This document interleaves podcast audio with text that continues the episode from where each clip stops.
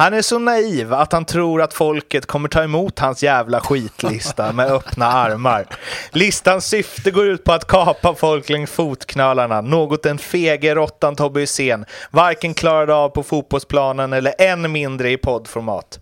Jag trodde aldrig i mina vildaste fantasier att Lasso skulle falla ut från min lista, men det har ett kryss två Tobbe löst med bravur.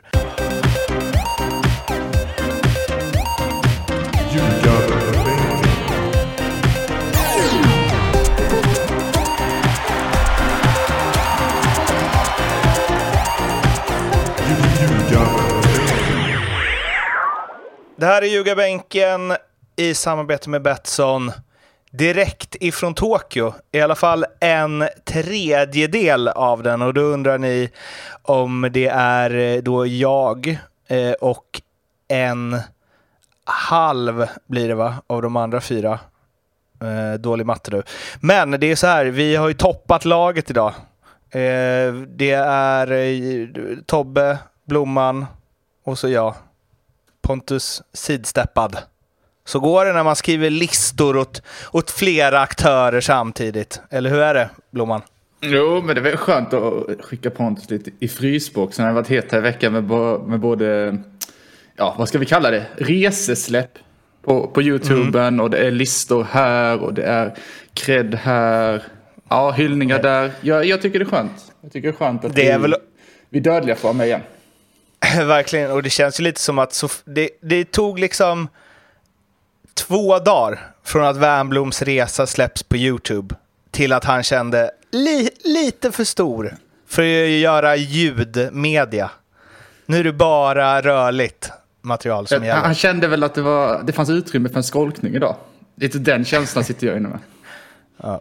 Så det kan vi ju rekommendera er alla, både om ni vill se eh, Pontus men även eh, dig Tobbe då, eh, gör ett litet gästspel i första avsnittet av Wernbloms resa.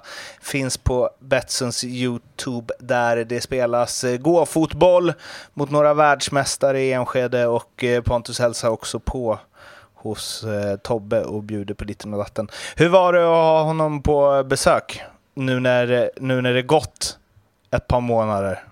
Ja, det var absolut. Något? Jag minns, eh, jag minns det väl. Eh, han är ju inte jättelättglömd, om vi säger så. Då. Eh, men, eh, nej, men det, var, det var kul. Eh, våra gubbar tyckte det var jätteroligt att han var där. Eh, inte han som blev tunnlad av en klack, kanske. men i övrigt så var det nog ganska trevligt. Och det, vi får ju ja, vi kommer väl kanske till det. Det kan väl hända att en sån som Pontus Wernbloom dyker upp som bubblare på någon eventuell lista. Men eh, vi ska väl inte fastna där kanske. Inte än. Nej. Hur går det förresten med diverse kval och grejer? Eh, nej, inte... Det, det, det var någon 10-0 ja, eh, precis, match. Precis. Det har ju inte hänt jättemycket sen eh, vi pratade sist, så kan man säga. Eh, nej, eftersom det är samma det, vi vecka. Vi spelar så tätt ja. nu för tiden. Så att eh, ingenting har hänt liksom, faktiskt. Nej, men jag har ju bytt eh, liksom... Jag, jag har bytt tidszon med sju timmar så jag vet inte riktigt vad som har hänt och inte hänt där på hemmaplan. Du är nästa vecka redan. Därav, jag är nästa vecka redan, exakt. Eh, ja, eh, det som har hänt, eh, lite av det som har hänt sen jag lämnade eh, Sverige är ju att Malmö har tappat en 2-0-ledning hemma mot Djurgården och eh, på övertid torskar med 3-2 och således är en eh, rätt bra bit från att lösa en eh, Europaplats till nästa år.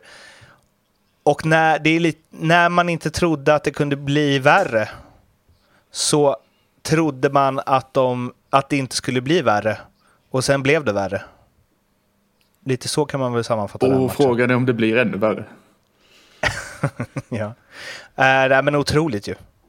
Alltså, det var väl bara det som saknades. Tappa en 2-0-ledning i sista minuten mot en Europaspelskonkurrent. Ja. ja, alltså, ja, vad, vad ska man säga? Alltså, nu är det förlor, tappa en ledning eh, till förlust igen och den här gången så. Alltså om jag ska ta min take lite snabbt på matchen så var det nästan gamla Malmö i första halvlek. Tyckte De var riktigt, riktigt bra eh, under första halvan. Eh, fick in 1-0 tidigt. 2-0 följdes upp av bara farten och sen så vet jag inte vad som hände i halvtid alltså för, för att de inte låg under. Efter en halvtimme in i andra är ett under egentligen. Totalt utspelade. Jag vet inte vad du säger Tobbe?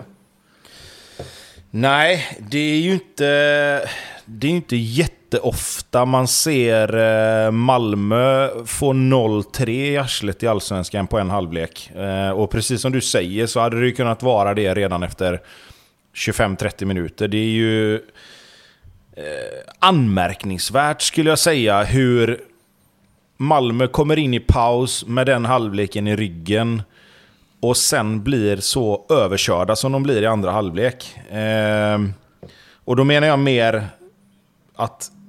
Jag, jag, tror Malmö går i fällan där, att vi, vi har varit bra, vi kör på nu liksom. Bara fortsätt, bara fortsätt.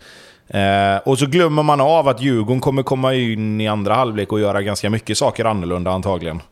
Eh, och så får de ju givetvis då... Eh, vad ska man säga? De får ju också de här eh, liksom den här energin som, som man någonstans behöver för att börja tro på det. Eh, när man gör ett, två så pass tidigt ändå som man gör. Det dröjer ju inte mer än 7-8 minuter så har ju Elias Andersson gjort två, eh, ett, två då. Om vi sätter Djurgårdens siffror först. Eh, och det är klart att där och då så börjar du tro på att okej, okay, men vi kan, vi kan lösa detta. Djurgården har varit bra under året. Varit lite skakiga nu på slutet visserligen, men, men ändå någonstans ingenting att förlora. Det är bara trampa gasen i botten. Malmö känner väl å andra sidan att fasiken, inte nu igen. Liksom. Ska det bli en sån match igen? Eh, och så gör Kalle Holmberg 2-2 direkt när han kommer in. Och det blir liksom så ja det tror fan det. Nu har de väckt liv i honom också på slutet. ja. eh, och sen så är det ju lite så här, det blir ju lite stiltje efter första halvtimmen i andra halvlek. Det, Djurgården är ju bättre, men Malmö får ju stopp på blödningen lite grann. Eh, men sen kommer ju en, en sån här liksom situation där jag blir...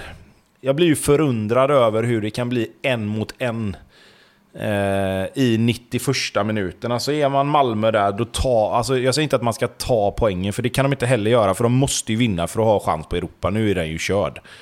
Eh, men alltså det, det, är lite... Det är lite eh, symboliskt för hela Malmös andra halva av serien att man släpper in det här målet och åker på ett rött kort. För det är, det är för mycket som händer. Alltså, det, är liksom, det var som vi pratade om, eh, min kära före detta tränare där. Eh, det har en tendens att hända saker. Och det är inte det man förknippar med Malmö direkt. Och, och varför det har blivit så... Kalle Holmbergs mål är också ett hända Ja, sak. det är det ju. Men alltså en, en felpass må ju vara hänt liksom. Men, men det... Ja, nej men precis. Det händer saker som inte ska hända. Så kan man säga. Och också lite när jag tänkte på Kalle Holmbergs mål där, att det är väldigt så här Eh, du sa att de har väckt liv i honom nu. Hela grejen med det målet är att han liksom fumlar till den i mottagningen. Men alla är ändå så himla långt borta från den situationen att han hinner styra till det.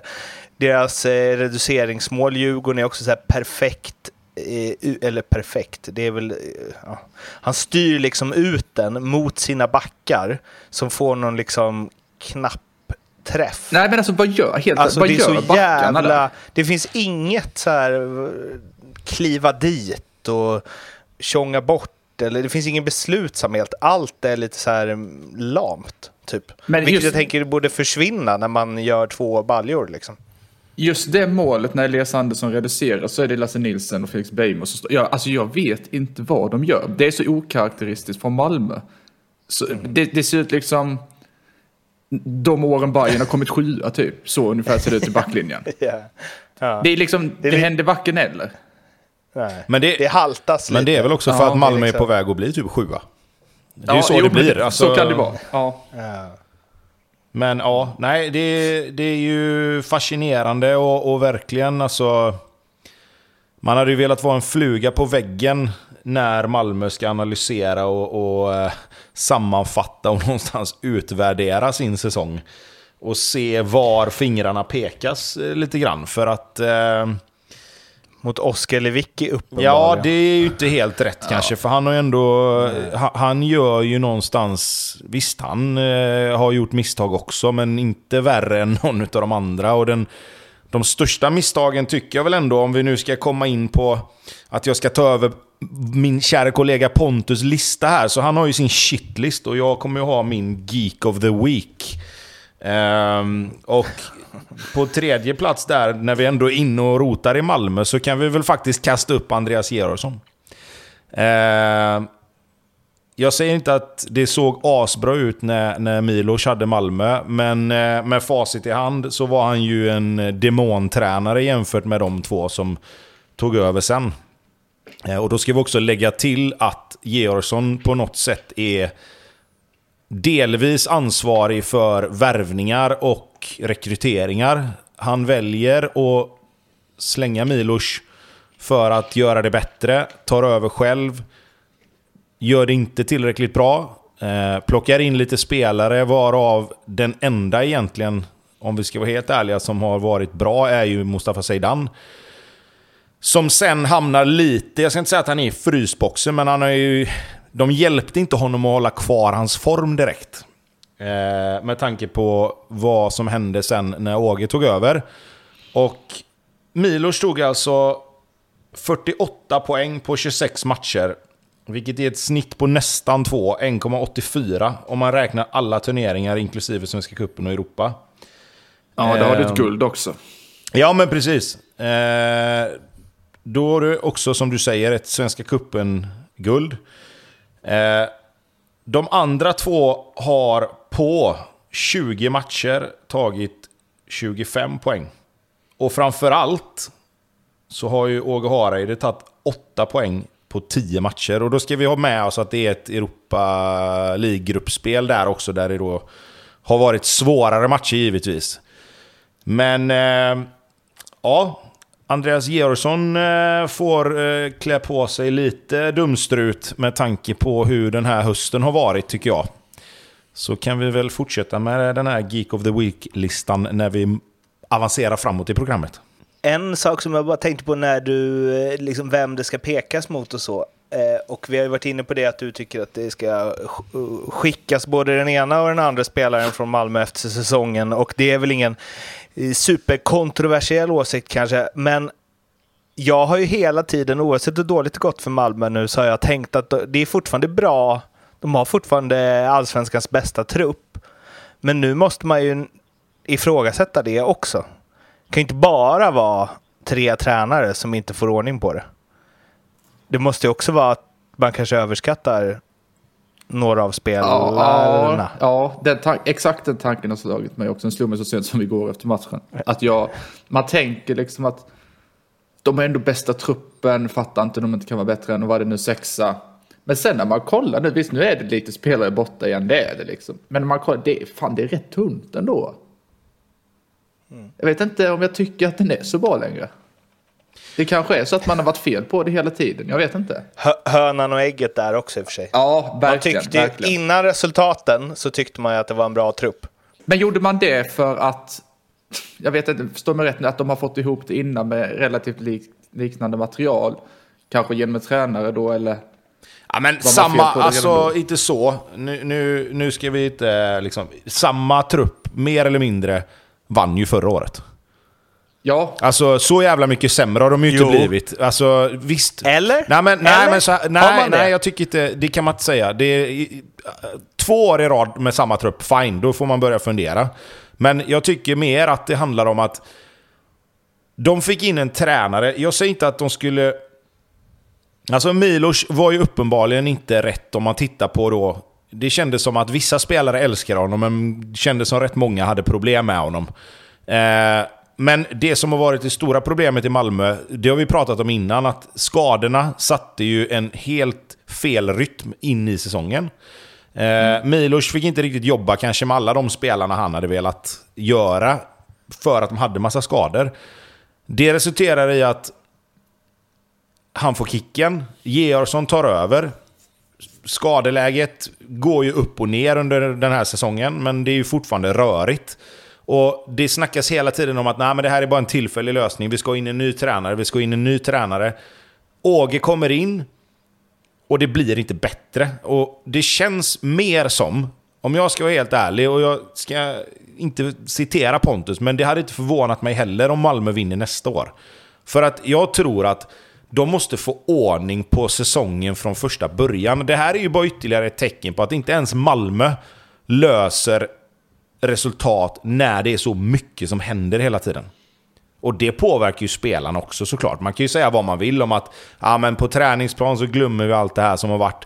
Men jag kan ju bara jämföra med när jag själv spelade och det var rörigt i föreningen. Och det var liksom ordföranden hit och det var sportchef dit och någon skulle in som tränare och det tog in någon utifrån som skulle hjälpa till. Och det var det ena och den andra lösningen som inte blev riktigt bra.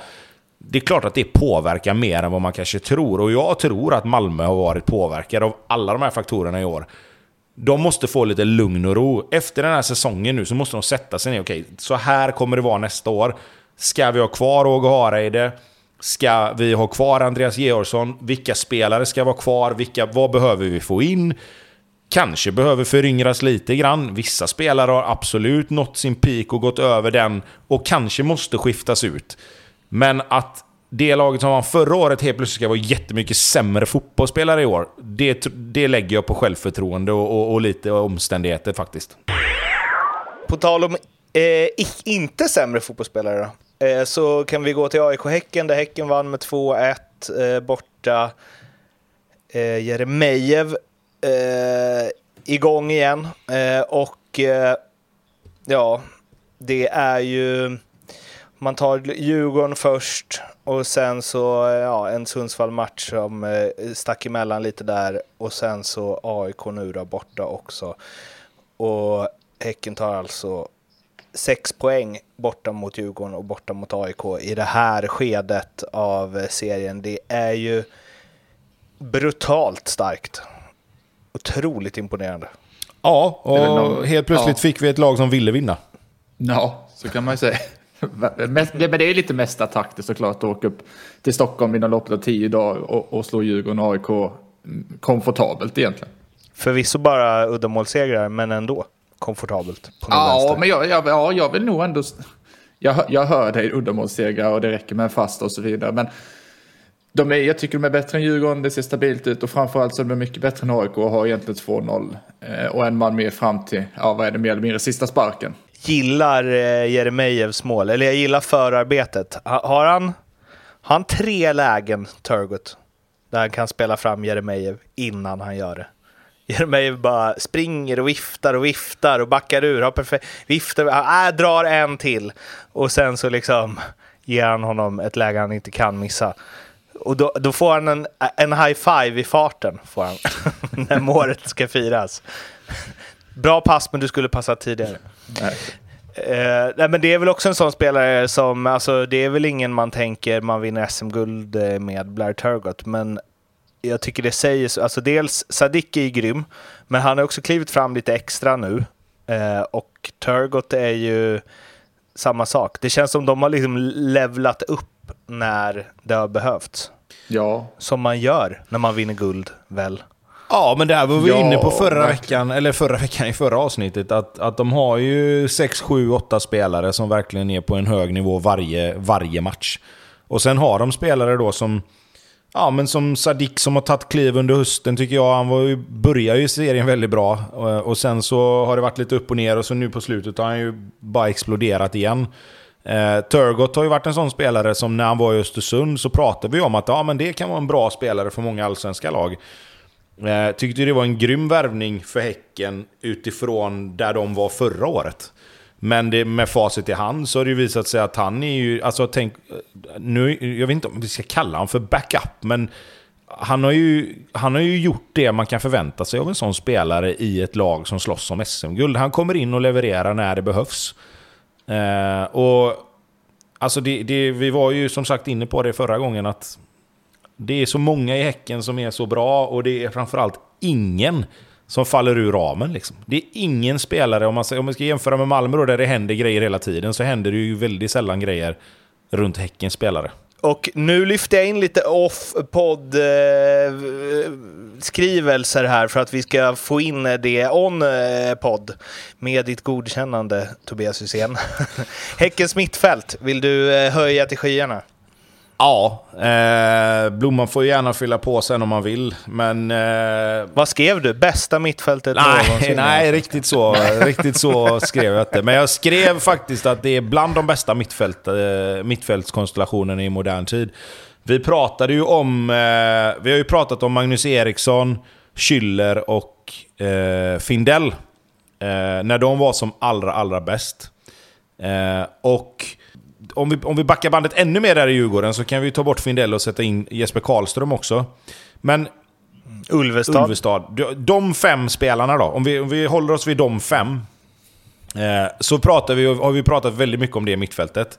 Eh, det har varit mycket snack om Malmös mittfält. Eh, när de hade Lewicki, Christiansen, Penja eller vem det än var som, som roterade på det, på det mittfältet.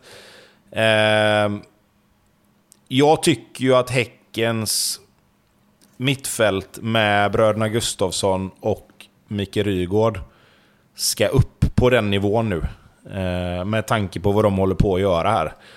För att när man tittar på matchen mot AIK eh, så tycker jag att det är så det är sån otrolig spelförståelse och ett otroligt rörelsemönster som de här tre har. Eh, Rygård ska ju vara någon sorts tia. Eh, och Samuel Gustafsson och Simon Gustafsson jag ska, inte, jag ska inte säga att de turas om att hämta boll, men det blir ju att alla tre, liksom, det finns en rotation och en rörelse på de tre som gör att där det finns en fri yta, där dyker det upp en spelare. Och de andra två hittar den direkt. Det är, så många, det är så många passningar i den här matchen, framförallt, där Rygaard droppar ut lite på högersidan. Vilket jag är helt övertygad om är en, är en eh, taktisk grej som de har pratat om. För att sen smälla en 20-30 meters passning bara rätt in i mitten på den bortre ytan på mittfältet. Och nog fan står det alltid en av bröderna Gustafsson som bara väntar på bollen och så har de spelat bort hela AIKs press. De har vänt på spelet samtidigt, så de kommer ju tre, fyra stycken mot tre, fyra stycken. Och hur mycket de än försökte AIK att stänga liksom, och försöka hålla kvar Häcken på en sida, så löste de inte det. Och det är inte första matchen det är så. Det har varit så många matcher där man tänker att nu har lagen liksom nu har lagen koll på det, nu vet de hur de ska göra, nu styr de dem åt ett håll, vi håller kvar dem här. Och så bara pang! Så kommer det en passning från ingenstans som ingen annan ser än oss som sitter och tittar på tv, liksom, där vi ser hela plan. Och det ska man ju ha med sig att det är inte lika lätt när man är nere på plan och ser alla de här ytorna som finns. Men det är precis som att de har det här liksom... Eh, TV, tv-bilden. Liksom. De ser hela plan hela tiden och hittar de här fria ytorna precis hela tiden. Och Ja, det är otroligt vad de har eh, hittat varandra. Vi var ju lite rädda när Gustav Berggren, eller vi var inte rädda kanske, men vi pratade om att dynamiken på mittfältet kanske förändras om de plockar ut Gustav Berggren mot Simon Gustafsson. Inte för att Simon Gustafsson är en sämre spelare, utan mer för att dynamiken och hela arbetsfördelningen kunde förändras. Men det har ju nästan, om inte blivit ännu, ännu bättre. Så att, eh, fantastiska. Eh, Häckens mittfält är ju den enskilt bästa lagdelen i Allsvenskan i år skulle jag säga. Ja, ja nej, jag vet inte. Vill du få in något om Berisha eller något? Nej, nej, nej. Jag, den här dagen av alla i den här poddens historia så väljer jag bara att snällt sitta med och lyssna och hålla med. Okej. Okay.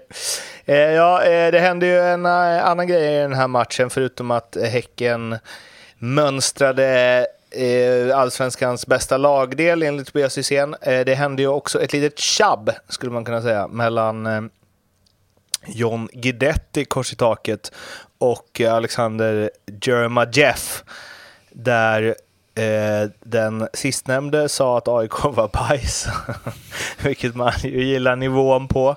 Eh, och Gudetti blev så arg på det här att han sa väl både det ena och det andra i, i spelartunneln som kanske inte riktigt var meningen att det skulle snappas upp av eh, journalister, spelargången snarare. Eh, bland annat att han skulle döda Jeremejeff, eh, vilket han kanske inte riktigt eh, eh menade. Men det är andra gången någon vill döda Jeremejeff. Eh, för det var väl det Jonas Olsson ville en gång i tiden också, i alla fall enligt Andreas Alm. Men är det det klassiska det strypgreppet eller? Exakt. Ja. När man tar så, så betyder det att jag vill, jag vill att du ska ja, sluta det. andas. Jag vill döda dig. Jag vill ta ditt liv.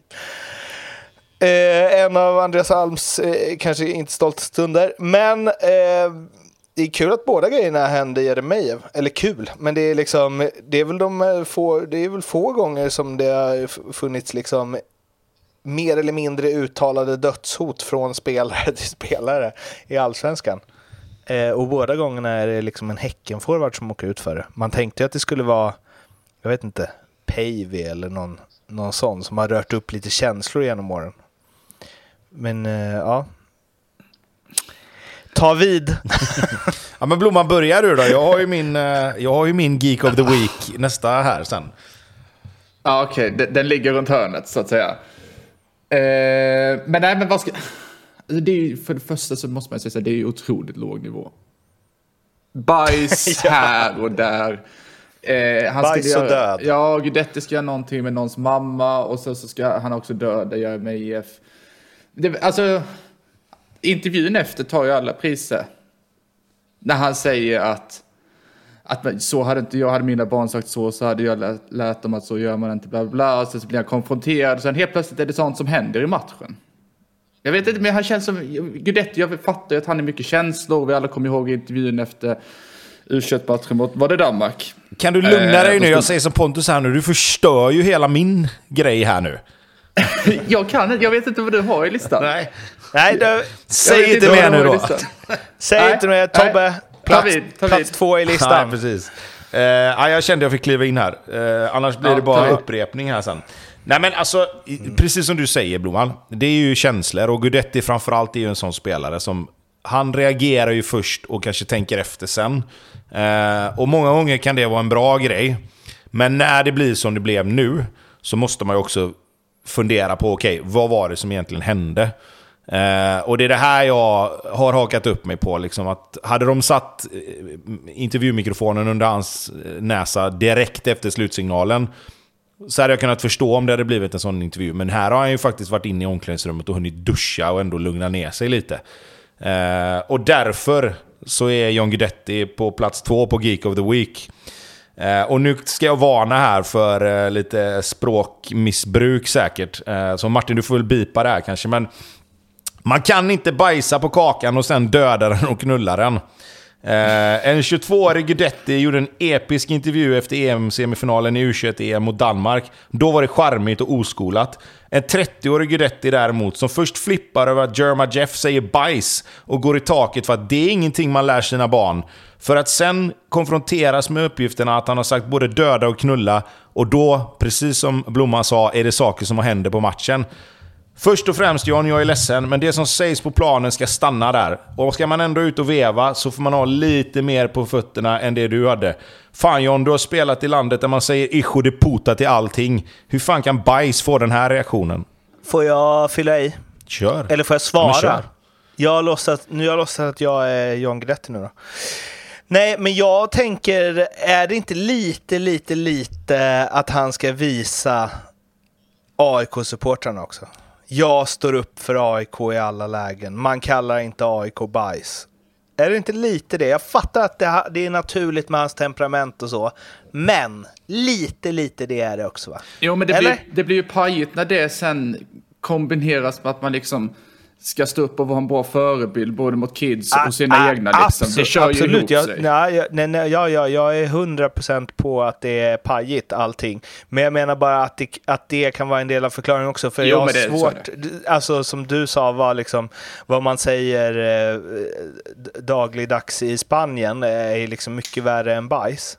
Men jag tänker också att när någon gjorde det jag vet inte, när någon sa att Celta Vigo var bajs, Han spelade där va? Ja, han gjorde det i alla fall. eh, då känns det inte som att han blev riktigt lika arg. Nej men så här, det, det, är klart att, det är klart att han ska stå upp för, för sitt lag. Alltså tycker han direkt ute på slutsignal. Och det här, men det är det här jag, det är det här jag menar med att det, fin, det är liksom... Det är två olika situationer. Alltså ute på plan, när Jeremejeff då säger det han har sagt, så reagerar Guidetti och flippar och står upp för sitt lag och bara så säger man inte, det är orespektfullt. Det, det är liksom så här. Och att han sen bär med sig den frustrationen in i spelargången och säger de här grejerna som han säger, det, det har jag egentligen inga större problem med heller. Det, det är sånt som händer när, när du är liksom en sån spelare och en sån människa som, som Guidetti och du brinner och det är liksom inte, han har inte hunnit lugna ner sig när han går ut i spelargången. Men det jag menar är sen att när han sen sitter i omklädningsrummet, han måste ju veta. Han kommer ju få frågor om det här. Han måste ju någonstans få han ju sätta sig ner, okej okay, men okej, okay, det här var inte, blev inte helt bra. Uh, jag reagerar lite uh, starkt kanske. Uh, nej men du vet, att han inte bara, att han inte bara kommer ut till intervjun sen och, och säger så här, ja men, eh, nej men det, det är klart att det, det blev inte bra, men det var mycket känslor, vi hade precis förlorat. Eh, där och då så brinner det i huvudet lite och man säger saker som man kanske inte alltid menar. Och det är, liksom, det är mycket känslor och så. Och det är klart att det är ingenting som, det är ingenting som jag vill stå bakom. Så att jag, jag, får, jag får ta med mig det och, och lära mig av det. Liksom. Så, hade, så hade situationen varit död. Men hans, det, problemet för mig blir när han står och försvarar att man säger inte så som Jeremejeff säger, för att det är ingenting som man ska göra som förebild. Och precis som du sa, det är ingenting man ska lära sina barn, eller vilka barn det än är. För att sen vända på två sekunder i nästa fråga när det är hans, själv, hans egna grejer som kommer upp. Det är ju det jag menar. Där, fan, det, jag vet inte hur lång tid det har gått från det första till det andra. Men han är ju 30 år, han är så pass rutinerad, han har varit med i landslaget, han har spelat utomlands. Hur kan han inte ha liksom, förberett sig bättre på att den intervjun kommer komma? Liksom? Ja, nej, det var, jag, jag har lite, lite snabb fundering, vi har väl varit inne på det innan också. Varför är han så arg mest hela tiden? Alltså han spelar ju bra, han har 5 plus 2 på 11 matcher. Eh, vad är det han försöker liksom få fram hela tiden? Är, är det så att han springer runt och har ont och liksom blir, vill bara få ur sig någon ilska över det liksom? För det, nu är det, han är ju arg på reklamskyltar och Jeremejeff och så är det någon i Sirius som fick en, en skopa också. Det är liksom bara de, de fyra senaste matcherna. Det, är han i obalans eller det är det också något sätt att visa att liksom, vi är AIK, vi är tuffa och så liksom? Ja, men jag kan, jag kan eh, se att det finns ett värde i att stå upp och liksom visa att man är liksom där för att verkligen vara där på riktigt. Men det får ju också bli på ett sätt, alltså återigen, att man reagerar ute på plan. Vissa spelare brinner av mycket lättare än andra och det, det har jag egentligen inga problem med så länge det håller sig till Liksom, alltså, du kan ju egentligen säga vad fan som helst. Alltså det spelar ju ingen roll, för det är precis som han säger, det är inte så att han menar att han ska döda Jeremejeff. Det är ju som, vi har pratat om det när Milosevic, han, hans go-to-grej var det. John Guidettis go-to-grej när han blir förbannad, det är det han säger. Det, alltså, det är ju ingenting att göra en grej av. Och egentligen, om vi ska vara helt ärliga, så är detta, det här är ju en grej som kommer vara glömd redan imorgon eller i, i övermorgon. Liksom. Det är skitsamma. Om mm. vi ska vara helt ärliga. Men jag tycker ja. bara när man diskuterar den, att, att han inte med den rutinen han har tar död på den grejen genom att bara säga det, Hej, det var känslor, inga konstigheter. Jag sa grejer som jag inte ska säga. Jag tyckte han sa en grej som inte var helt okej, okay, men fan, fine. Man hör grejer hela tiden. Vi behöver inte prata mer om det. Liksom. Vi, det är skitsamma. Mm. Sen måste jag också, ibland när folk håller på som John Guidetti håller på så kan man ju tycka att det är lite så här poserande. Vilket jag väl kanske tyckte att det touchade vid nu. Det var väl det jag ville få ut förut. Men i det stora hela, i nio av tio grejer som John Guidetti gör och säger och så, så är jag så jävla glad att det fortfarande finns eh, sådana spelare eller personer i den absoluta liksom, elitfotbollen som bara kör. Som bara ja. babblar på åt alla möjliga håll och kanter. För det är underbart. Alltså det kanske var lite mer underbart när han spelade i City och satt hos eh, Ekvall vs Lund och sa ta, ta hit Torres bara, kom Torres, kom! Få se hur mycket det krävs för att jag ska bli så bra. Och att han ville få skjuts av Zlatan om han inte var för jobbig. Det är klart att det var charmigare då, men jag tycker också att det är nice att han inte har typ ändrats överhuvudtaget i det snacket på eh, 10 plus år. Men ja, men det är väl klart att det är så. Det, det är mycket som är grått och tråkigt i, i dagens idrott överlag, kan jag väl tycka. Mm. Men, och då blir väl detta kanske bieffekten av det hela, andra sidan myntet. Och hela den biten är väl där. Men då får man väl ta det i så fall, och det, och det kan jag väl göra. Men, men stå för det du säger istället. Och försök mm. inte liksom komma undan med det. Moralpanika inte över när andra säger bajs som du själv säger att du ska döda dem. Nej, lite så. Hammarby-Sirius, på tal om saker som dör. ja. Mm. Har du dött lite in? Har, har blomman vissnat lite? Ja, jag ska säga att är förlust. Eller förlust, det känns ju såklart som en förlust. Men, men, Där eh, kom svaret på den frågan. Ja, exakt. Nej, men eh, matchen igår eh, är väl en av de tyngre. Alltså jag vet inte hur länge. Det var nästan mer luft ur igår än det var efter straffarna mot Malmö i kuppen lite den känslan. Nu, det blir det ju så när man sitter på distans som jag gör på de flesta matcherna. Så, så blir det lite tyngre. Malmö var ju på plats i alla fall. Men eh, nej, jävligt, jävligt tufft. Jag ser det väl så här, alltså. Om man ser över hela matchen så tycker jag att det här är någon form av att varians, som vi pratar om speciellt i mitt yrke, att, att det som jag brukar säga också, det jämnar ut sig och så vidare. Den, den slaktade oss igår. Eh, vi har ett XG på över fyra på vissa sajter för andra matchen i rad. Skillnaden var att mot Mjällby så, så blev det tre mål. Här blev det ett mål. Varav Sirius eh, får ett mål gratis eh, till skänks. Men om vi tar det från början så är det lite in på att jag tycker att vi har en match som är lika bra som de andra hemmamatcherna vi har haft.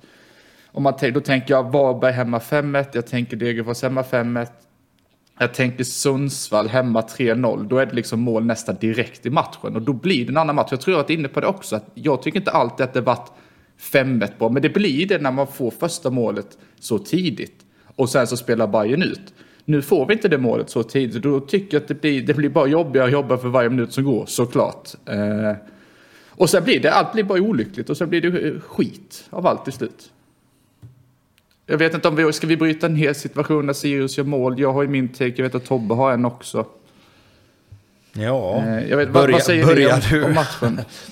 Nej, men jag håller med dig. Ja. Alltså, det är ju så, nu, nu hjälper ju inte det när det kommer en sån här poängförlust så sent in på säsongen. Hade den här kommit i omgång 10 så hade man ju bara, då hade man ju borstat av sig den med att Ja men vad fan, vi skapade så pass mycket chanser. Fortsätter vi bara göra det så kommer det bli bra och vi kommer vinna massa matcher om vi spelar så här. Och det är ju fortfarande sant. Men ja. det hjälper ju inte i år. Eh, för i år, så nu känns det ju kört. Och, och det är liksom... Det är ju den känslan också som vägs in i det här poängtappet. Att varför kommer den här matchen nu? Eh, det, det, så hade jag känt om jag hade hållit på Hammarby. Varför kommer den här matchen nu där vi inte lyckas göra mål på våra chanser när det har gått så jäkla bra så länge och vi har varit bra och sådana här matcher ska vi bara klara av. Eh, det är, ju, det är ju liksom för att sammanfatta, tror jag, mycket känslan som man hade haft om man hade hållit på Hammarby. Sen om vi ska in på Sirius mål så är det ju... Du, du ser ju Hammarby varje vecka och kan lite mer om vad de gör och vad de vill göra. Men för mig här så är det ju att... Jag vet inte vem som kommer få skiten för det här, men det lutar väl mycket åt att det blir en felpass. Och jag tycker ju inte det är en felpass. Jag tycker att han spelar upp bollen i en yta som jag alltid ser Hammarby göra. Problemet är att Sadiko väljer att vika av och nästan inte tänker att den här vill inte jag ha. Istället för att bara knacka tillbaka den till målvakten och så kommer en passning därifrån sen som det alltid gör någon annanstans. Eh, jag vet inte vad du säger Blomman, men jag lägger med det här på i så fall en spelidé och att en defensiv mittfältare som kommer och möter inte gör det han ska. Ja, alltså så här. Jag vill väl också vara tydlig med, och det tror jag att du håller med om också, vi pratade om det lite snabbt innan vi började spela in här, att, att varför det blir 1-1 är ju inte beroende på den situationen, normalt sett.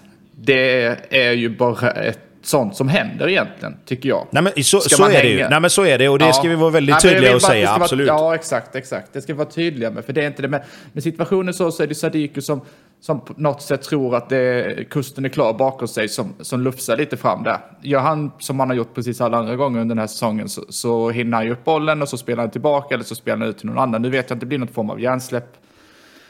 Eh, det är inte Dovins fel och det är inte någon eller spelidés fel och det är inte Martis fel.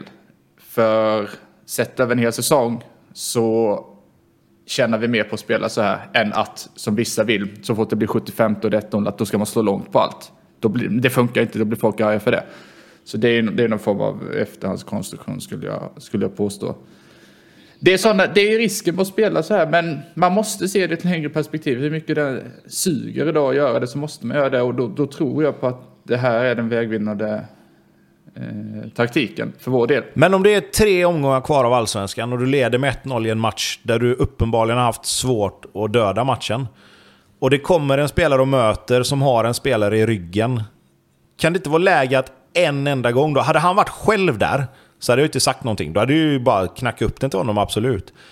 Men kan man inte i beslutsfattandet då, om vi, nu ska inte vi hänga Dovin, för jag tycker inte det är hans fel. Men om vi tittar ut efter det du sa att man på längre sikt kommer tjäna på det, så håller jag med dig. Det, det, Hammarby måste spela så, för det är de bra på. Men mm. i enstaka situationer i matcher, nu framförallt nu i slutet, så kanske man ändå ska riskminimera lite mer, eller? Ja, jag vet att här får du, här får du gärna rätta mig åt som vi brukar säga. Det är du som har spelat fotboll och inte jag här. Men jag tänker att, man är så, de är, jag tänker att de är så trygga i det och så vana vid att det går alltid vägen så vi fortsätter göra så. Och jag tror dessutom att det är instruktionerna eh, från bänken också. Att det kanske är svårt att bryta det helt plötsligt. Nu ska vi med en kvart kvar 1-0. Nu safear lite mer och slå långt helt plötsligt, vilket de aldrig gör.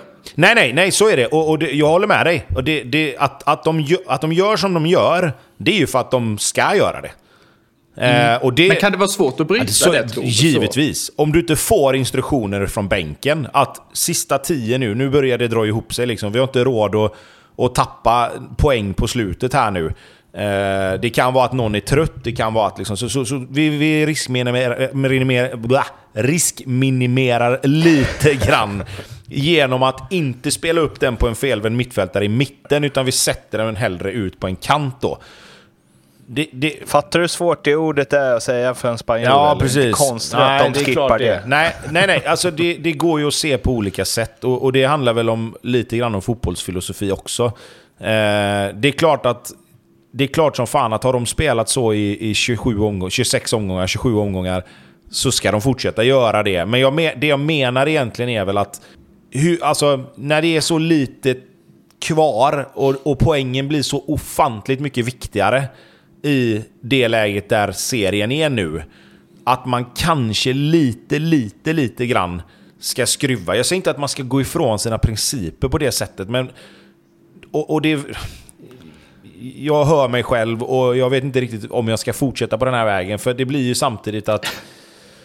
Det blir ett jävla rörigt resonemang nu känner jag. Eh, men jag, jag, jag vet inte. Med facit i hand så är det klart det är lätt att säga att han skulle dratt den åt helvete. Alltså, hade Sadiko kommit och mött bollen ordentligt och trätt ut den bollen på kanten så hade vi inte ens diskuterat det. Eh, men, när det blir sådana här situationer så här sent som blir så avgörande, och nu blir det ju för hela serien, då går man ju igenom dem in i minsta detalj. Ja, men jag, jag, jag kan inte låta bli, å, återigen som jag sagt, jag är alltså 100% team långsiktighet och jag är väl kanske det lite in i absurdum ibland också, men jag tycker ju kanske inte att man lägger man lägger inte det här, man lägger det till exempel återigen mot två prestationer mot Värnamo, där det inte är 4 XG, inte ens över två matcher. Det är knappt två känns det som i de matcherna. Där tycker jag det är ett större problem. Jag tycker också det är ett större problem att vi inte gör mål än att, nu säger inte jag att du inte säger det, men att vi inte gör fler mål den här matchen än att vi släpper in 1 Det tycker jag är problemet. Men jag tror fortfarande att bygger man på det här och kan fortfarande fortsätta utvecklas, vilket jag tror vi kommer göra med tanke på eh, att Marti ändå har relativt kort tid i klubben, så tror jag att det här kommer bli bra. Jag är rätt säker på att det kommer bli bra. Tyvärr är det här väl en av hindren som man stöter på på vägen.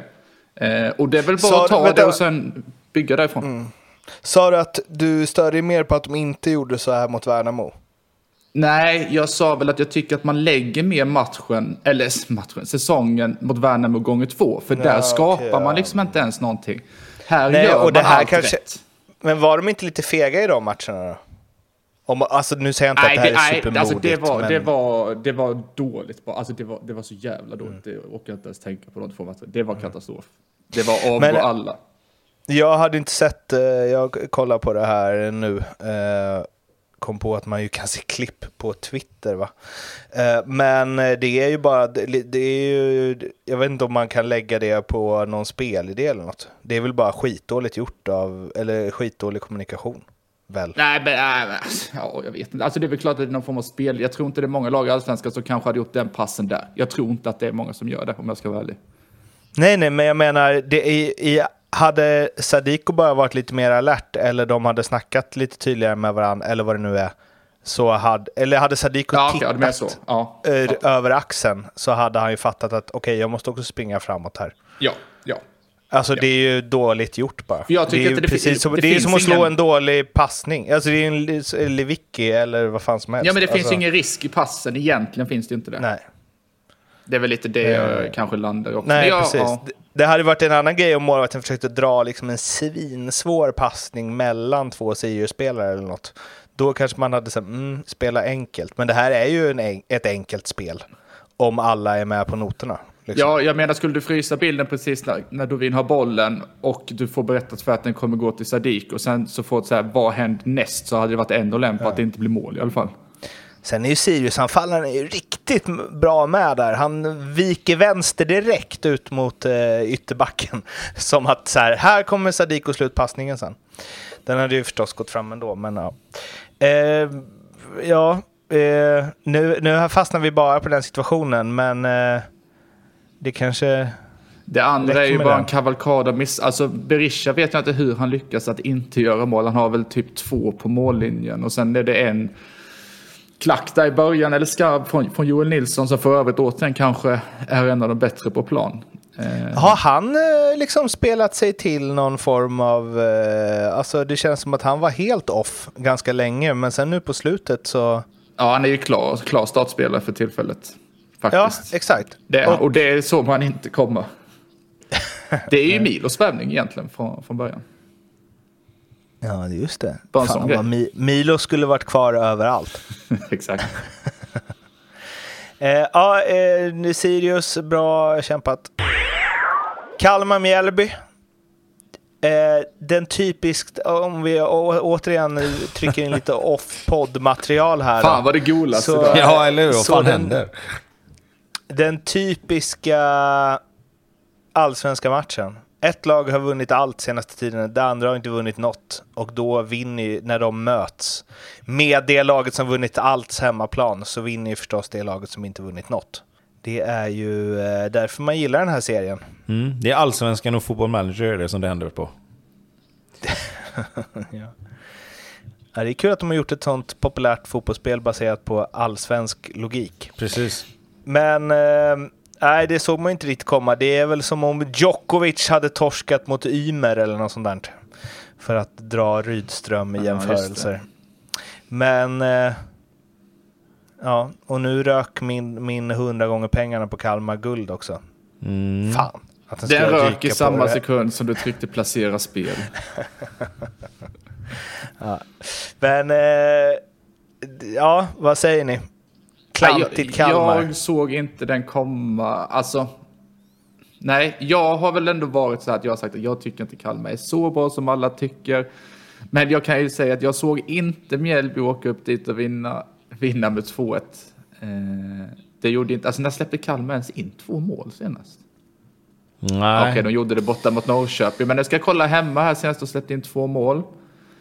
Eh, har de inte gjort så de mötte, oh, återigen Norrköping, 26 april, 1-2. Det är också senaste förlusten på hemmaplan. Ja, nej, men som sagt, man såg inte den komma. Eh, det tror jag ingen gjorde. Men vi har ju pratat om att Mjällby har checkat ut lite och det här får väl ändå ses som ett... Eh, ja, vad ska man kalla det här då? Eh, en liten hick, hickning i, i deras höst. Eh, Lite dödsryck. Ja, alltså nu, är- nu är ju inte Mjällby på något sätt döda så. Men, Nej. nej. nej, men eh, alltså...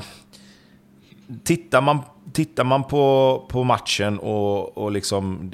Jag säger inte att Kalmar skapar några helt otroliga målchanser och att det är helt sjukt att de inte vinner. Men här är vi då, om vi nu pratar om att Brännström sa att Mjällby var minst lika bra på Hammarby på det sättet Hammarby spelade, men var inte bra på det som de ska vara bra på i förra omgången, så var det här tvärtom. Eh, Mjällby försvarar ju sig och försvara sig och försvara sig och Kalmar hade bollen och hade bollen och hade bollen och stångade sig blodiga och sen när Mjällby fick chansen så tog de den. Eh, två gånger egentligen. Sen skapar inte... Mm.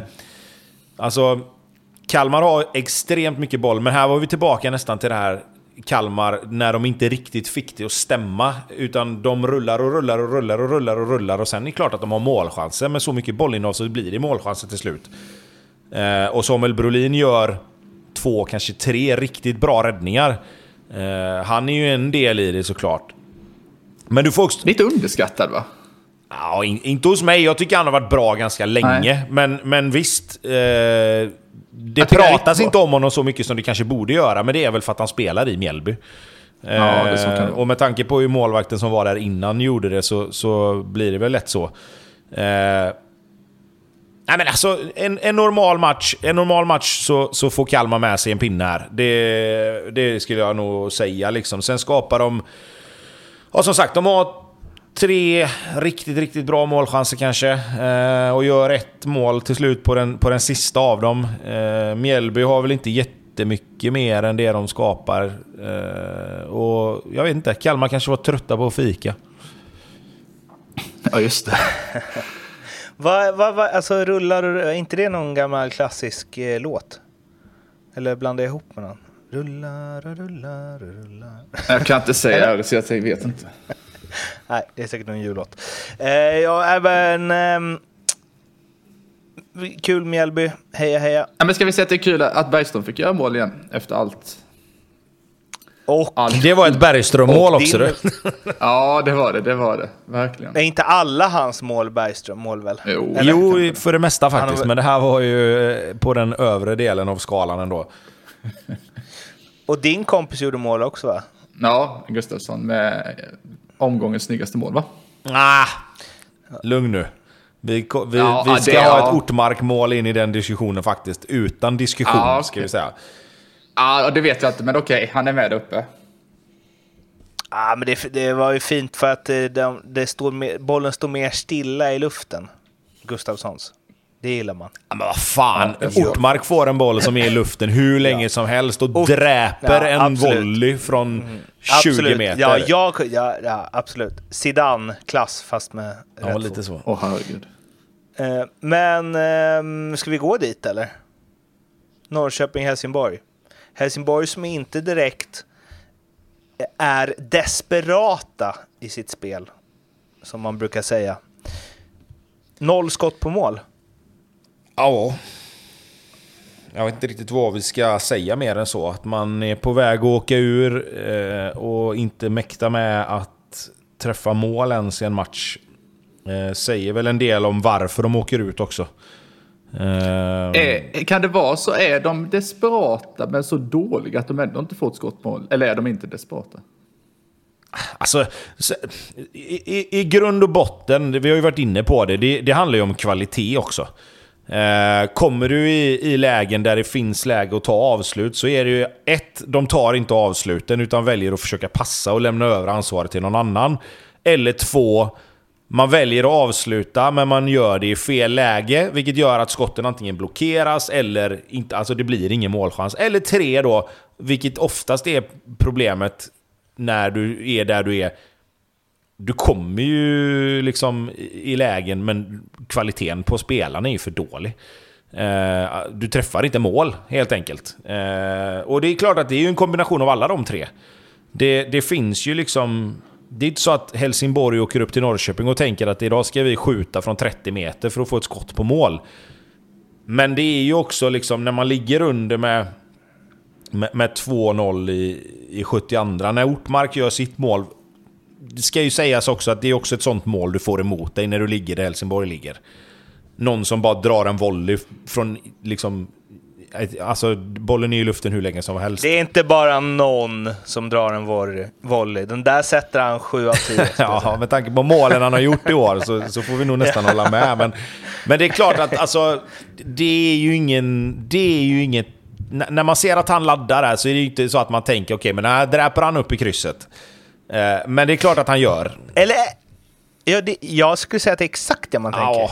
För han ser så jävla kontrollerad jo, ut. Men du är lite bias också när det kommer till Ottmark. Det är någonting. Ja, men, men, men, gillar, men, han gjorde snygga mål eh, liksom i Sirius ja, också. Alltså, absolut. Han det är ju en sån spelare. Han, vissa spelare har ju bara det i sig. Uh, ja. men, men jag menar mer att det blir ju till slut så blir det ändå så här att oh fan, då får du börja lassa in bollar bara. Alltså du, du, måste ju skapa lägen där det finns chans att få, att få ett avslut och liksom kunna, kunna droppa ner lite bollar och vara, ja, men lite som du sa, lite mer desperata för att klara sig kvar. Eh, men det känns inte som vi snackade om det, det känns inte som de tror på det riktigt. Eh, och nu är det ju över får vi väl ändå säga. Eh, det... ja, det är svårt att se att det ska bli att det, ska, att det ska bli... Nu är det ju verkligen en great escape om de skulle lösa det här. Eh, och det finns väl ingenting som talar för det, men i och med att det är allsvenskan så gör de väl det. Nej, det, det är helt omöjligt. Det är helt omöjligt. Är det helt omöjligt? Ja, det är det. Varberg-Elfsborg. Eh, på tal om lag som ställer till det lite för sig.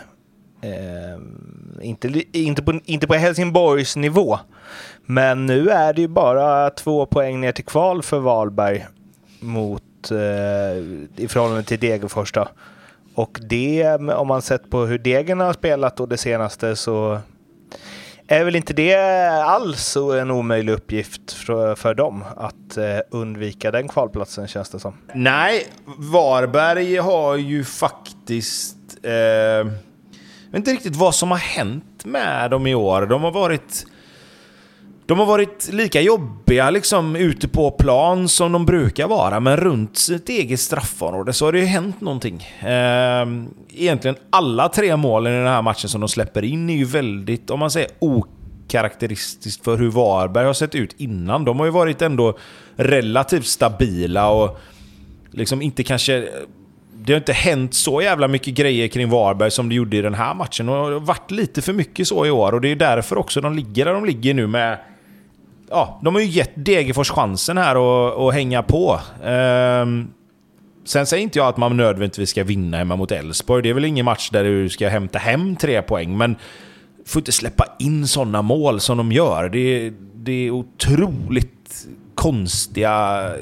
Liksom, alla tre målen är konstiga. Om man tittar på dem med Varbergs ögon liksom. För, för själva matchen i sig är ju... Det är en rätt liksom beskedlig match. Det händer ju inte asmycket och det är ingen jätterolig tillställning. Men Elfsborg kommer ju iväg med 3-0 och en stabil seger för att Varberg försvarar sig riktigt dåligt tre gånger. Ja, alltså jag tycker väl matchen känns rätt jämn. Det stora problemet här, nu har inte jag siffrorna i huvudet från, från förra säsongen, jag kan kolla upp dem medan jag pratar, men de har släppt in alltså näst flest mål i hela serien. Eh, vilket de delar i och för sig med, med Degerfors. Men där är väl ändå det kanske det stora problemet jämfört med tidigare år. Ja, ja men det är lite det jag, kanske jag är inne på här. Ja, men så är det. Jag ska se, för, förra säsongen så släppte de in 38 på hela säsongen. Nu har de alltså släppt in 46 med tre matcher kvar. Där har vi väl skillnaden kanske på att de inte ligger 10 utan de ligger 13 och en match ifrån eventuellt kval. Ja, och det, och det var ju det vi, som jag var inne på, att det, det händer lite för mycket mm. grejer i, i försvarsspelet som det inte riktigt har gjort förut. Eh, och det är klart att ett lag som Varberg har inte råd att ha ett dåligt försvarsspel. Det, det, måste ju, de har ju inte tillräckligt med spelare framåt för att ha en spelare... Eller klart, har man en Selmani som gör 14, 15, 16 mål, då är det en annan sak. Men det har de ju inte längre. Och då måste de ju vara stabila bakåt. Och det har de ju tyvärr inte varit. Ser du, ser du någon skillnad i hur de uppträder rent taktiskt? Varberg, är det mer framåtlutat nu och de har fått betala pris bakåt eller? Nej, vad, jag skulle nog... Jag, min, nu, nu har jag inte sett Varberg 90 minuter, liksom sådär, men de gångerna jag tittar på Varberg och ser deras matcher så skulle jag nog snarare sträcka mig till att det som de har haft förut, som är lite skillnaden, det är att de har haft lite skickligare spelare framåt. Eh, det har funnits spelare längre fram i plan som har varit skickligare på att behålla bollen. Eh, nu blir det lite mycket bolltapp på lite fel ställen, vilket gör att försvaret blir utsatt på ett annat sätt. Spelarna... Alltså, tappar du bollen på fel ställe så får du inte med dig lika mycket spelare hem.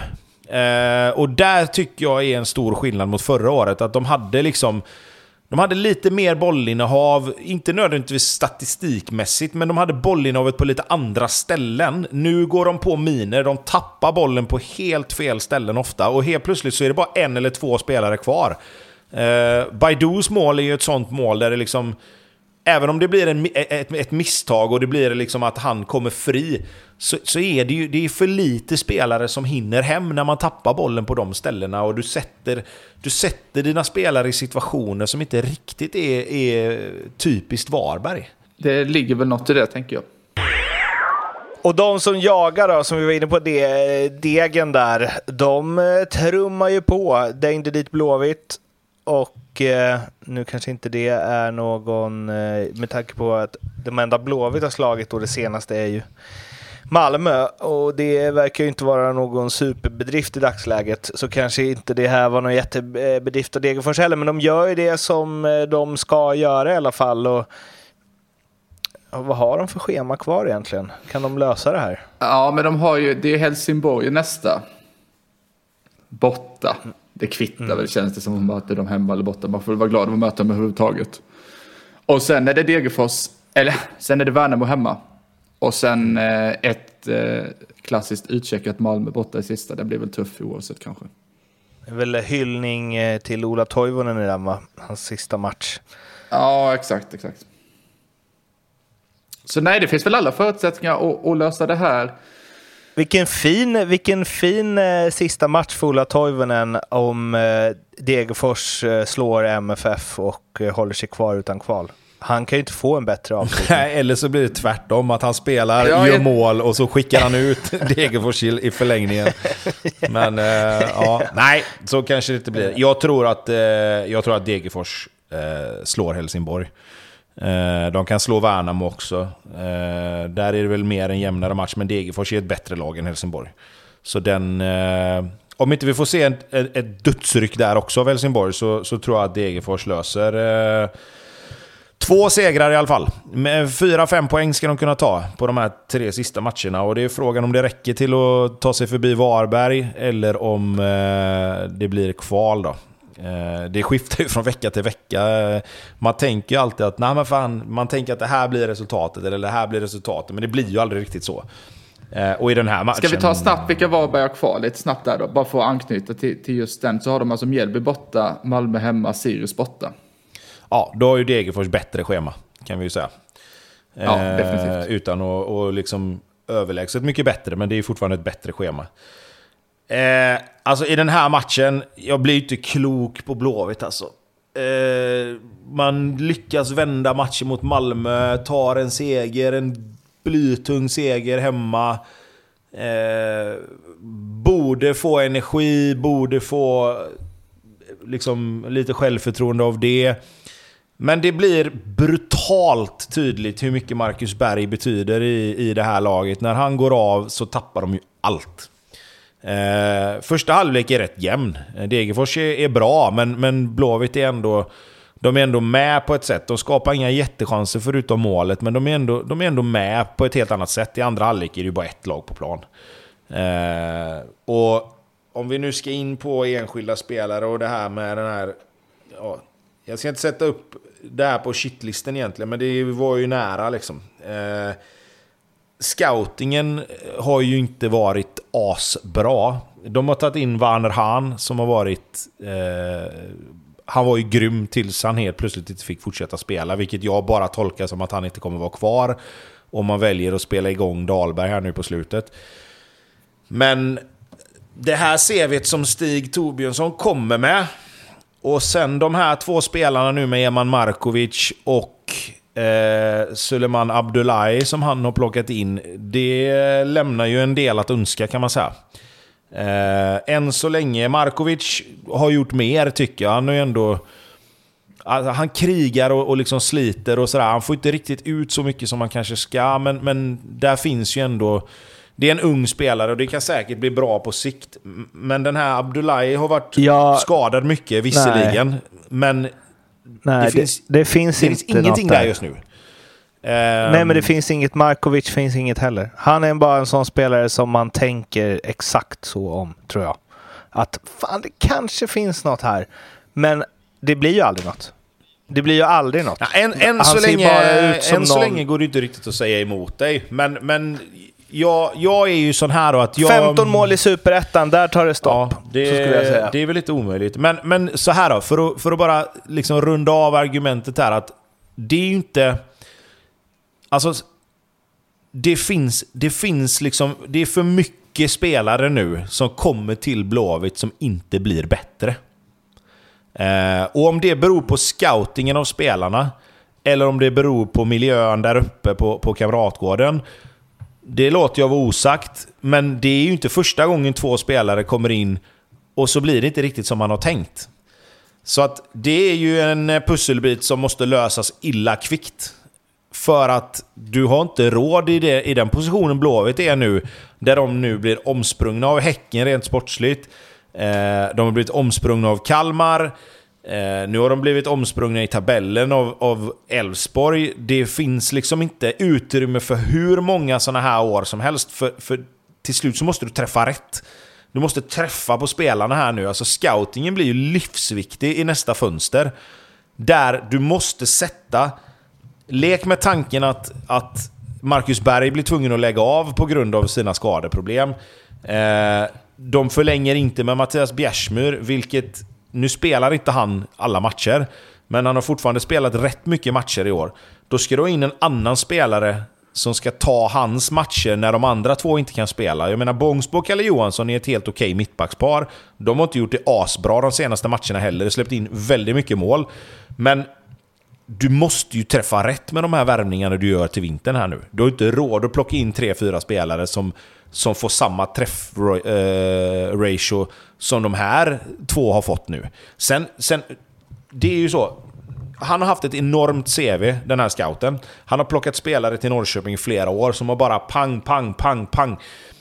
Jag ger honom the benefit of the doubt till nästa fönster. För är det så att det blir katastrof med de som kommer in nu, då får man ta sig ett tag och se varför blir det så här. För att det är för mycket grejer som, det är för mycket grejer som inte är bra. Eh, vi, vi satt i somras och tänkte bara fan nu är Blåvitt på gång, nu jävlar, nu blir det Europaplats, nu är det asbra, asbra, asbra.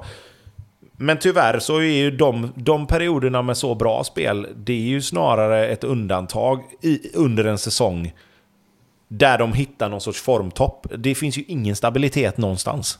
Man säger ju att man ska ha så korta formsvackor. De som har kortast formsvacka liksom, är bäst. Blåvitt har ju flera stycken. De delar ju upp sina. Nu kör vi fyra matcher utan vinst. Nu kör vi fem. Nu kör... Alltså, Nej men det är det liksom... jag menar. Alltså, jag har, du, är... har du en stabil grund... inget att falla Nej, men tillbaka Har du en på. stabil grund att stå på så vinner du någon match här och där hela tiden. Eh, men det som har varit i Blåvitts fall är ju att de, liksom, de börjar bra med tre raka segrar, men då möter de alltså eh, Värnamo hemma, Helsingborg på bortaplan med, med allt vad det har inneburit för deras säsong i år. Och sen visserligen slår de Häcken borta, vilket med facit i hand var helt fantastiskt ju. Eh, men det är ju för mycket... De bra matcherna där man ser spelmönstren och ser liksom verkligen vad man vill göra är ju alldeles för få under en hel säsong. Det är väl inte scouten, alltså det, är det jag, jag hade inte varit så nöjd med de värvningar som han har gjort heller, men det är knappast hans fel. Det var ju också att i Norrköping, jag hade fått mycket cred för de värvningar som gjorts dit, med all rätt. Bra scoutat, jättefint track record. Men det var ju också en välfungerande klubb då. När han slussade in de här spelarna. Alltså de maxade ju ut nästan allt av de spelarna han tog in. Och det gör ju inte Blåvitt. Jag tror att de hade nog kunnat skicka in i princip vem, vem som helst. Eller det måste liksom vara Marcus Berg-nivå för att det ska vara garanti eh, succé. För att det spelar ingen roll hur, hur dåligt allt är runt omkring. Marcus Berg är så pass bra så han levererar i allsvenskan ändå. Men alltså det är inte det är ju knappast Stigs fel. Nej men, att... nej, men vi, vi kan... Du, nej, det, är så, det är ju ditt sätt att, att vrida och vända på det. Om jag... Nu är det ju liksom... Nu sitter vi här efter 1-3 mot Degerfors. Det är klart att det är lite affekt fortfarande kvar i huvudet. Lite John Guidetti-varning uppe i skallen här. Eh, men problemet för mig blir ju att om du ska ta in spelare så ska du ta in dem, då ska de ju göra laget bättre så att det går mot ett fungerande liksom. Alltså, tar du in en sån spelare som, som Eman Markovic till exempel och sätter in honom och låter honom spela från början, då måste, han vara, då måste han ju göra laget bättre. Alltså, tar du in en sån som, som Abdullahi, nu hade han ju lite oflyt med skador och jag tycker... Han tycker jag man ser på att han vågar inte. Han vågar inte maxlöpa, han vågar inte springa för han är rädd att bli skadad. Han tror jag, jag skrev det på Twitter igår, får han en hel försäsong i sig och får blir liksom riktigt fit så tror jag att du kommer se något annat där nästa år. Men problemet är att sådana spelare, du har inte råd, där Blåvitt är, har du inte råd att ta in en spelare som behöver en 6, 7, 8 månaders inkörningsperiod. Du måste ju plocka in spelare som kan vara bra med en gång. Och är du en bra spelare, jag fattar att Blåvitt inte kan gå in och, och plocka vilken jävla spelare som helst som är superbra, men de har ju heller inte råd att plocka in spelare som tar liksom ett halvår, ett år på sig att bli bra. Det kan man göra, som du säger, det kan du göra när du har en fungerande förening. Då kan du matcha in spelare lite lugnt, du kan plocka in en spelare som kan stå lite på tillväxt och, och, och liksom matchas in i någon sorts matchrytm och liksom bli... Men det har du inte riktigt råd med när du, när du är i den situationen som Blåvitt är, tycker inte jag. De behöver ju i vinter nu, så behöver de ju plocka in tre spelare som blir bra direkt. Alltså, alltså jag, nu, nu är det, här, det här kanske är väldigt platt äh, känsla från min, från min sida. Men som utomstående som inte är lika insyltad i klubben som du är och så, så känner jag liksom att det är samma ljudspår hela tiden i Göteborg och det är något större fel än bara liksom vilka som är på planen ibland. Det är väl lite Malmö-feeling jag får, fast kanske ännu värre, för det har hållit på hur länge Verkligen. som helst. 100%. Och, då, och då, då sätter jag någonstans att startskottet för allt det här är ju, alltså kolla på elvan. Den enda som egentligen är bra av de som är över 30 är ju Berg. De andra vet jag faktiskt inte vad de gör där. Och det, det kommer jag aldrig vika. Jag vet att många tycker att det är liksom Salomonsson och Wendt och det är Eriksson och Svensson och Bjärsmyr. Alltså vad fan. Du måste väl testa något annat någon gång. Hade det varit min klubb hade det varit tokig. Men vet du vad du hade också? Du hade älskat när de kom tillbaka. Ja, ja, men vad fan, vi har väl också gjort det. Vi har väl också tagit tillbaka Runström och allt vad det har varit liksom. Gick inte så bra. Runström. Ja, cool. Rymd, vad gör han nu för tiden? Han är väl modell eller något så jävla snygg. det är olika vägar för han. Han blev modell slash eh, någon agent, scout slash paddelkompis med Husfeldt och Haris Laitinen började röka ännu mer och spela sån five-side fotboll. Också riktigt likable spelare, Haris Laitinen. Ja, oj, oj, oj. verkligen, verkligen. Han kunde blivit något. Speltips? Ja, det ryktas ju att vi har en eh, vikarierande gubbe som har tagit lektioner bort i Tokyo. Har vi det? Det har vi. Men jag tog ju sådana, sånt jävla superspel så jag fick ju nej på det. Ja, så vad har du nu då? Äh, får jag säga vilket jag fick nej på? Jag säger det. Ja, ja, gör det det, gör det det. Uh, jag, min dubbel jag ville ha var att både Jerma Jeff och Antonsson gör mål nästa omgång. Vi gör så här det... då. Vi gör så här då. jag säger till alla som lyssnar här att vi lägger upp det. Men om det är så att en av dem inte startar så kommer vi behöva återbetala insatserna på, på spelet. Jag kan lägga upp det, Ah. men om en av dem inte startar så kommer vi återbetala insatserna. Varför skulle de inte starta? Nej, men inte vet jag. Kanske få magknip innan. Kan hända vad som Sitter- helst. Sitter du på någon information här? Nej, men eller? så här, om man har jobbat som, i branschen och som oddsättare under ett tag så har man varit med om både det ena och det andra när det kommer till sådana här... Eh, Ja, men vad spel. ligger den på då? Eh, jag ska kolla, om du berättar istället vad du har under tiden så kollar jag upp Ja, vad men då har jag ju, och det här ska ju sägas, det är tidsomställningar och grejer va? Så när jag lämnade det här eh, så var det väl inte riktigt, eh, ja. Men jag, ja, men jag tror ändå, jag tror att det är en, du, en dubbelskåning tror jag på. Jag tror både Malmö och Helsingborg vinner nästa omgång. Helsingborg Ja. med ett sista sprattel.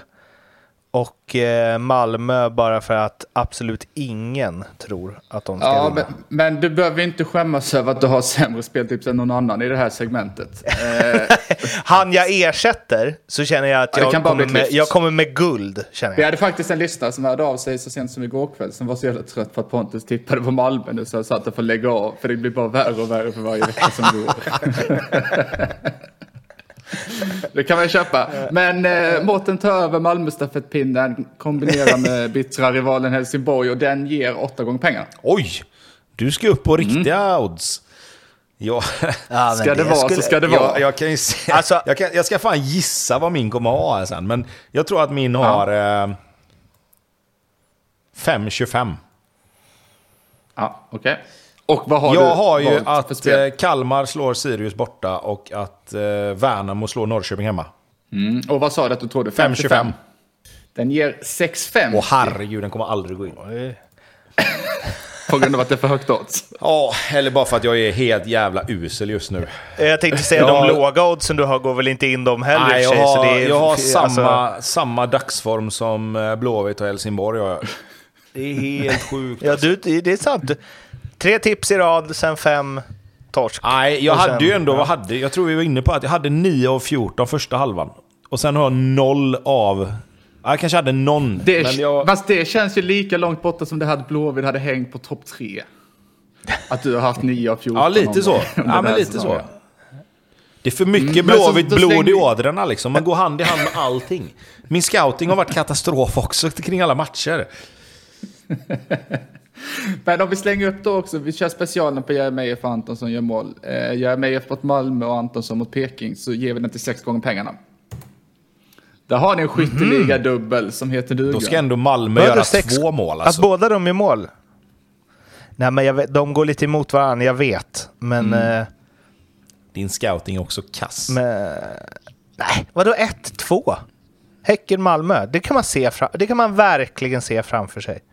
Ja. Sören Ja, men jo, men det kan man. Det kan man. Det är väl ett av de, ett, kanske inte det lägst, resultatet med lägst odds, det är väl kanske 2-1. Men det är ju där kroken. Så fatta att Anders Christiansen ska springa runt och jaga de här tre på mitten där. Det kommer ju aldrig gå bra. Rött kort på honom kommer det bli. Det nämnde vi inte efter matchen, bara ta det snabbt. Men hade han lite, lite, lite, lite beef med, med Bosse efter slutsignalen såg det ut som? Om jag inte så fel. Jag hade bara ett öga på matchen där, men jag tror det var någonting... Eh, Hur liten sa du att den var? Lite, lite, lite. Lite, lite, lite, lite, lite. Ja, ja. Ja, vad hittar vi speltipsen Ja. Tobbe? Eh, på Betsson under ljugarbänken, godbitar, specialspel. Ja, det, det, två plus. Godbitar, Ljugarbänken, specialspel. Och man måste Vad sa vara jag 18 då? För att, du sa tvärtom. Vad spelar det någon roll eller? Ja, för annars kommer man inte rätt. Eh, man måste vara 18 år för att spela. Eh, har man problem som vill stödlinjen.se och man ska spela ansvarsfullt.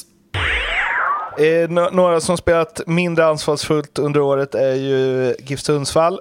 Eh, torskade i periferin mot Värnamo 2-1, Antonsson på övertid. Och här hittar vi ju, eh, för det, just nu är det tomt på första platsen på din lista Tobbe.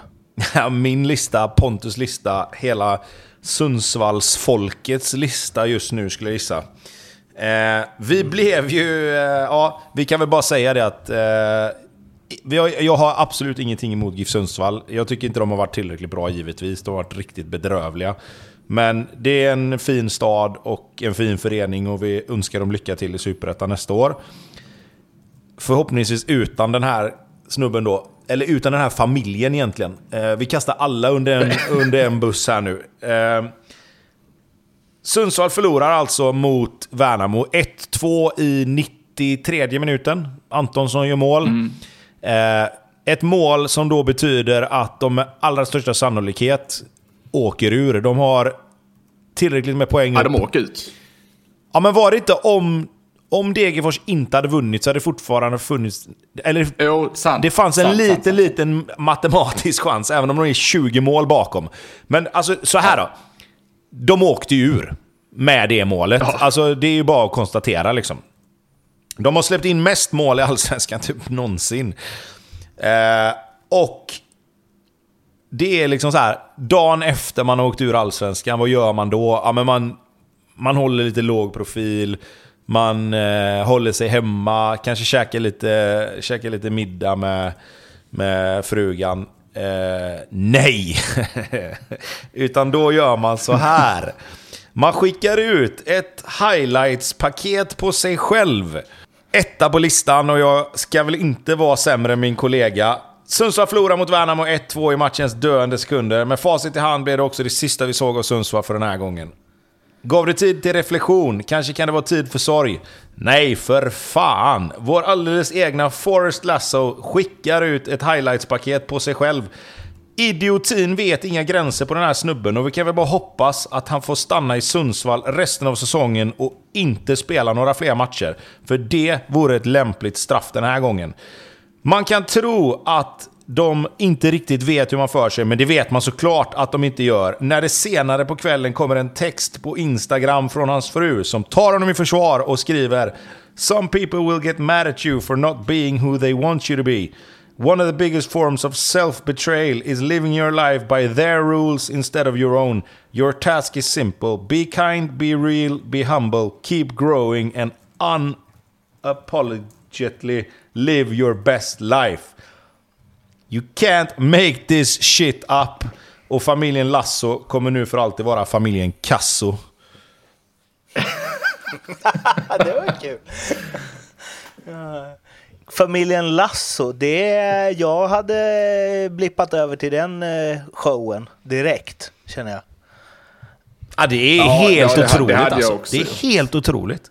Att man har så, att, att man har noll att man har noll koll på liksom vad man bör och inte bör göra dagen efter man har skickat ut sitt lag ur en serie. Liksom. Det, det, alltså för mig, det är liksom så här, men det är ju så, man kan inte tänka logiskt kring sådana personer, för den, alltså mentaliteten är ju helt annorlunda. Kan, men jag, jag tänkte precis fråga det, kan det inte vara så att detta kanske ligger lite närmare till hands eftersom amerikanare, det är mycket individuellt där och det är mycket highlights. Det kanske inte just fotboll är det som de brukar highlighta och tänka mest på sig själva kring. Men är det lite därför kanske de greppar liksom inte det? Vad, är, liksom vad det är som hur man beter sig. Jag, liksom, jag, vet, jag vet inte vad jag ska komma med det här Fast, fast jag, jag, kan köpa, alltså mentaliteten är annorlunda, det är ju bara att konstatera. Alltså, det, det, det har vi fått bevis på hur många gånger som helst. Men de är också så här bara, there's no I in team, och det är liksom teamwork, och du vet, we'll do this together. Alltså, va, va?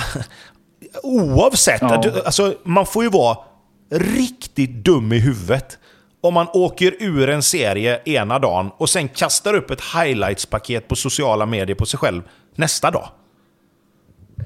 Men ja. utifrån hur han agerat hittills. Nej, nej, så är det ju fullt logiskt. Man hade, man hade, man hade blivit ännu mer förundrad om man hade dragit ut There's no I in team. Väl? Jo, jo, det är klart. Det alltså, går ju inte. Den bron, har, ju, ju den bron har ju bränt för länge sedan. Den har han ju inte i sig. Nej, det är klart han inte har. Det är liksom, men, men inte bara det, det är ju också hela den här grejen att de två i symbios liksom lägger ut grejer samtidigt och bara Åh, han är bara sig själv och åh, du vet, man ska inte be om ursäkt för att vara har sig själv. Har hon flyttat med? Ingen aning. Ha, alltså, har hon sett matchen? Nej, men oavsett. Skitsamma. Det är klart att hon står på hans sida i alla dagar. Det är liksom inte det det handlar om. Det är klart som fan att hon gör. Vet, det är inte så att hon vet kastar honom är? under bussen bara, är du dum nej, i huvudet eller? Det, det, det hon gör, det är ju bara kärlek. Ja, såklart. Det är ju ovillkorlig ja, kärlek. Ja, ja, ja, visst. Men det gör ju inte båda två mindre konstiga. Nej, Det är ju, nej, ja. absolut. Men vem har sagt att det är fel att vara konstig? Jag hoppas att eh, ifall det är lite rättighetsjox och så med allsvenska och superettan-spelare just nu, men om Lasso skulle ta sitt pick och pack och dra till typ Turkiet så Då ser ringer jag vi. O- o- oerhört mycket fram emot det gästavsnittet kan jag ju säga. När vi ska reda ut ett och annat med honom. Det kanske finns en logisk förklaring till det här. Han kanske bara är uppväxta, uppvuxen Vet du vad jag annorlunda. tror? Jag tror att om vi skulle ringa honom och fråga om han ville vara med så tror han att vi gör det för att vi tycker han har varit så jävla bra. Ja, vi har sett dina highlights. Eller hur? Vill du vara Ja, med? han bara åh fan nice. Ja, eh, var det allt eller? Det var allt. Men sen så måste vi ändå, vi nämnde det lite grann och nu ska vi hålla det här kort så vi inte går över de här 1.30 så blir skyldig Martin ännu mer bärs. Eh, bubblaren på listan ska vi ändå ha med. Pontus Wernbloom. Det, För att- ja, här ska du få. Det tog lite drygt 10 år och lite pengar ner i fickan så klev Pontus in som en av de största hycklarna i fotbollshistorien. Webb-tv, kolla någon ens på den skiten? Det var illa kvickt glömt när Pontus fick uppdraget att åka runt och träffa människor i Värmloms resa. Med det sagt, succén är fullkomlig. Folk haglar beröm över Pontus och han njuter i fulla drag. Vem fan trodde det?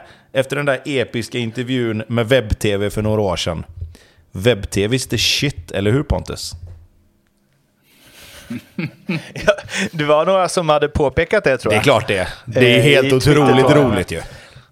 Jag väntar till eh, Axel Pileby är det väl som gör intervjun när han, eh, när han får nys om det här. Så känns det som att den intervjun kommer retweetas. Den kommer bli lite som Gudettis tror jag. Ja, men, nej, men vi rekommenderar ju alla att gå in och kolla på, på intervjun där, eller på, på serien på, på Betssons YouTube-konto. Den är faktiskt underhållande och det säger jag som lite Ja, bias. och sen är det så här att vet man inte vilken intervju jag menar med det här webb-tv så kan du bara gå in och googla eller söka på YouTube på Pontus Wernbloom sågar Pontus Wernbloom är det överst, tror jag. Precis. Det är ju i brist på highlights från karriären. Lite så. Han har ju inte, han har ju inte haft samma karriär som Forrest Lasso så han kan ju inte göra en sån highlights, ett sånt highlights-paket. Nu ska, vi, nu ska vi strax avsluta här för jag eh, blev lite sugen på att youtuba Forrest Lasso faktiskt. Eh, men det har kommit ett telegram och jag vill inte, jag tänkte jag skulle läsa det på göteborgska först men eh, ni kanske kan lista ut avsändaren ändå. På plats 1, 2 och 3 på originallistan hittar vi givetvis Tobias Hysén. Pontus, jag kör listan nu när du inte är här, sa han. Ja, visst, sa jag, med vetskapen om att jag skickade min före detta vän och hans poddkarriär rakt ner till Hades. Han är så naiv att han tror att folket kommer ta emot hans jävla skitlista med öppna armar. Listans syfte går ut på att kapa folk längs fotknölarna, något den fege råttan Tobbe Hysén varken klarade av på fotbollsplanen eller än mindre i poddformat. Jag trodde aldrig i mina vildaste fantasier att Lasso skulle falla ut från min lista, men det har ett kryss 2 Tobbe löst med bravur. Komplexen över att vara Antons bror och Glenns pojk lyser igenom återigen och det är kidnappningen av min lista och där är kidnappningen av min lista bara ytterligare ett bevis på. Du trodde att du skulle få sista ordet va? Nästa podd är det krig. Det kan ni skriva upp.